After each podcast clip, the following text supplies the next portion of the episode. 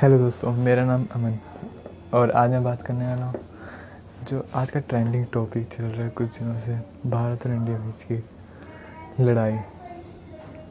मुझे नहीं लगता कि लड़ाई होगी, क्योंकि अगर लड़ाई होती है तो दोनों तरफ़ बहुत नुकसान होगा। और ना ही चीन चाहता है ना ही भारत चाहेगा कि हमारा इतना नुकसान हो। कभी भी हम बात करते हैं कि यार हमें चीनी सामान नहीं लेना चाहिए।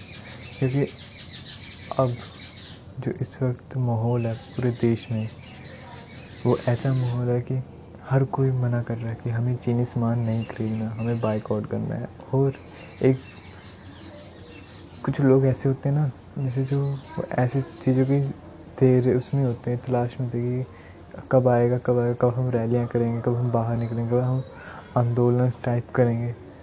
तो वो यार वो सब बाहर निकल रहे हैं। उनको ये नहीं समझ में आ रहा कि अभी देश में कोरोना पहले इतना भयानक हुआ पड़ा है और वो फिर भी बाहर निकल रहे हैं और कह रहे हैं कि हमें चीनी सामान का बहिष्कार करना चाहिए, हमें बाइकआउट करना चाहिए। बट वो ये नहीं समझ रहे कि अगर हमने उनको बाइकआउट करना है तो घर में रह के भी कर सकते हैं ना। घर में रह कर भी कर सकते हैं, क्योंकि अगर हम बाहर निकलेंगे तो अस्पतालों में जाएँगे और बहुत कुछ ऐसे जुड़ा हुआ है। कि अगर हम अस्पताल में जाएँगे तो आगे आगे आगे आगे जाके वो कहीं ना कहीं चीन पे डिपेंड होना ही पड़ेगा हमें। क्योंकि यार हम हर चीज़ तो नहीं बनाते ना। हम हर डिपार्टमेंट में हर चीज़ को तो नहीं बना रहे ना इस वक्त। फिर भी वो लोग समझने को तैयार नहीं है कि हम एक साथ को नहीं छोड़ सकते। मैं गारंटी देता हूँ कि इंडिया में M I Vivo Oppo Realme मतलब वैसे मोटो जी वन प्लस कितने ही लोग जो खास करके मिडिल क्लास हैं, खास करके जो मिडिल क्लास लोग हैं ना, वो ऐसे फ़ोन्स लेते हैं जो सस्ते भी हों, टिकाऊ तो टिकाऊ तो मैं नहीं कह सकता बट फीचर्स भालते हैं लोग, है ना? कैमरा भी अच्छा हो वीडियो क्वालिटी भी अच्छी हो प्रोसेसर भी अच्छा हो मतलब ऐसे फ़ोन ये वीवो ओप्पो वाले रियल मी खास करके रियल मी हो गया एम आई हो गया, ये ऐसे फ़ोन निकालते हैं और लोग खास करके मिडिल क्लास और उससे नीचे के लोग ऐसे फ़ोन ही खरीदते क्योंकि उनको सस्ता भी पड़ता है और देखने में भी अच्छा लगता है। तो यार उन लोगों का क्या करोगे आप? आप फ़ोन तो बना नहीं रहे ना तो उन लोगों का क्या करोगे? हर कोई आईफोन नहीं ले सकता हर कोई सैमसंग के फ़ोन नहीं ले सकता। और दूसरी बड़ी बात कि हम चिल्लाते रहते हैं, हमें बाइकआउट करना चाहिए बाइकआउट करना चाहिए। भाई, कोई सोचा है अगर बाइकआउट कर दे तो क्या होगा? सोच के देखो, अगर आपने आज चीनी सामान का बाइकआउट कर दिया बट वो इंडस्ट्रियाँ नहीं कर पाएँगी ना। वो जो इंडस्ट्रीज़ जो सामान मंगाते हैं बाहर से खास करके चीन से। ऐसी बहुत सारी चीज़ें हैं जो इंडस्ट्री हमारे देश के उद्योग उद्योग जगत के मतलब कि वो सब वहाँ से सामान मंगाते हैं। अगर हम वहाँ से लाना ही बंद कर देंगे, लेकिन वो बंद नहीं कर देते। अगर वो बंद कर देंगे दुकान, काम सारा ठप हो जाएगा ना। हम अपनी तरफ़ से एफर्ट्स लगाना पड़ेंगे हमें। हमें पहले इतना बड़ा इंफ्रास्ट्रक्चर क्रिएट करना होगा कि हम उनसे लड़ सकें। एक हेल्थी लड़ाई लड़ सकें। आई एम नॉट सेइंग कि खून खाने वाली लड़ाई, ठीक है? बट हेल्थी लड़ाई हो। और मुझे लगता है कि हम इस लड़ाई में जीत भी सकते हैं। क्योंकि हमारे पास टैलेंट की तो साथ कमी है ही नहीं। और साथ ही साथ इस वक्त पूरी दुनिया हम पे ज़्यादा भरोसा करेगी बजाएगी चीन पे। और प्रधानमंत्री जी ने कहा भी है कि ये सबसे बड़ा अवसर है हमें हमारे देश को आत्मनिर्भर बनाने का।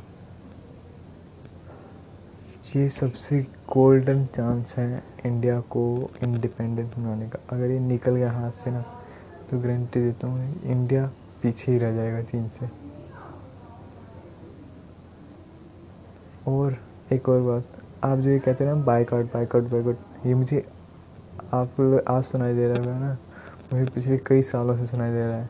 हर त्यौहार, हर उस पे, हर इवेंट पे यही चीज़ सुनने को मिलती है कि हमें बाइकआउट करना है, हमें कुछ ऐसा करना है, हमें सामान नहीं लेना है, फिर भी सामान आते हैं, हम खरीदते हैं, आप अब कहोगे, कैसे तुमको पता? है यार, अपने रियल मी एम आई के फ़ोन की बिक्री नहीं देखी, उनके बारे में सुना नहीं है कि इनके कितने परसेंट फ़ोन बिकते हैं यहाँ पर इंडिया में। तो मतलब आप बाइकआउट बाइकआउट चिल्लाते तो वो वो धड़ा, ऐसा होगा उनके पास भी रियल मी एम आई के फ़ोन होंगे। वही चिल्ला भी रहे हैं कि हमें बाइकआउट करना चाहिए। हाँ मैं ऐसा ही नहीं कह रहा कि फ़ोन तोड़ दो, क्योंकि उन्होंने पैसे ले लिए हैं। ये वो आपका फ़ोन है। अगर फ़ोन तोड़ दोगे तो आपको कोई ना कोई नवा फ़ोन लेना पड़ेगा। तो हमेशा ट्राई यही करनी चाहिए कि हमें इंडिपेंडेंट बने। क्योंकि अगर हम ये सोचे बाइकआउट कर देंगे बाइकआउट में हमारे पास दूसरा विकल्प क्या है कि हम दूसरे विकल्प को अपना सकें? हमारे पास कुछ भी अभी नहीं है, हम रैंडम हैं। क्योंकि हमें एक ब्लाइंड विपर हो जाएँगे अगर हम उनका सामान छोड़ दिया तो। क्या करेंगे फिर हम? इंडस्ट्री हमारी भी बंद होंगी, हमें बहुत बड़ा नुकसान होगा। हर किसी को लगता है कि वो अच्छा कर रहा है, और ख़ास करके भी तो वो चल रहा था, ऐप डाल डिलीट करने वाला, कि भाई जिसके भी फ़ोन में टिकटॉक से लेकर शेयर पबजी बहुत कुछ, जो भी है, वो सब डिलीट कर दो। तो भाई, एक बात बताओ आप उनके ऐप क्यों डिलीट कर रहे हो? आप क्यों नहीं क्रिएट करते ऐप? क्यों नहीं है हमारे पास इतने अच्छे डेवलपर जो ऐसे ऐप डेवलप कर सके सी की तरह, पबजी की तरह? क्यों नहीं है भाई? क्योंकि उनके पास पैसा नहीं है, या फिर इंक्रेजमेंट नहीं मिलती। उनको प्रोत्साहन नहीं मिलता कि आप ऐसे ऐप क्रिएट करो। और बाहर से जो क्रिएट होते हैं, उन्हें हम बहुत मज़े से यूज़ करते हैं। और लगता भी है कि यार टिकटॉक डिलीट कर दिया तो बहुत बड़ा काम कर दिया, कुछ नहीं होने वाला। वो दो बिलियन डॉलर की कंपनी है, भाई वो। यार, थोड़ा सेंस लगाओ ना कि अगर कुछ करना है तो अपने आप को बेहतर करो, दूसरे को गिराने की कोशिश कर रहे हो। खुद बेहतर हो जाएगा, वो अपने आप नीचे हो जाएगा ना। लकीर से बड़ी लकीर खींचो ना, मिटाओगे क्यों?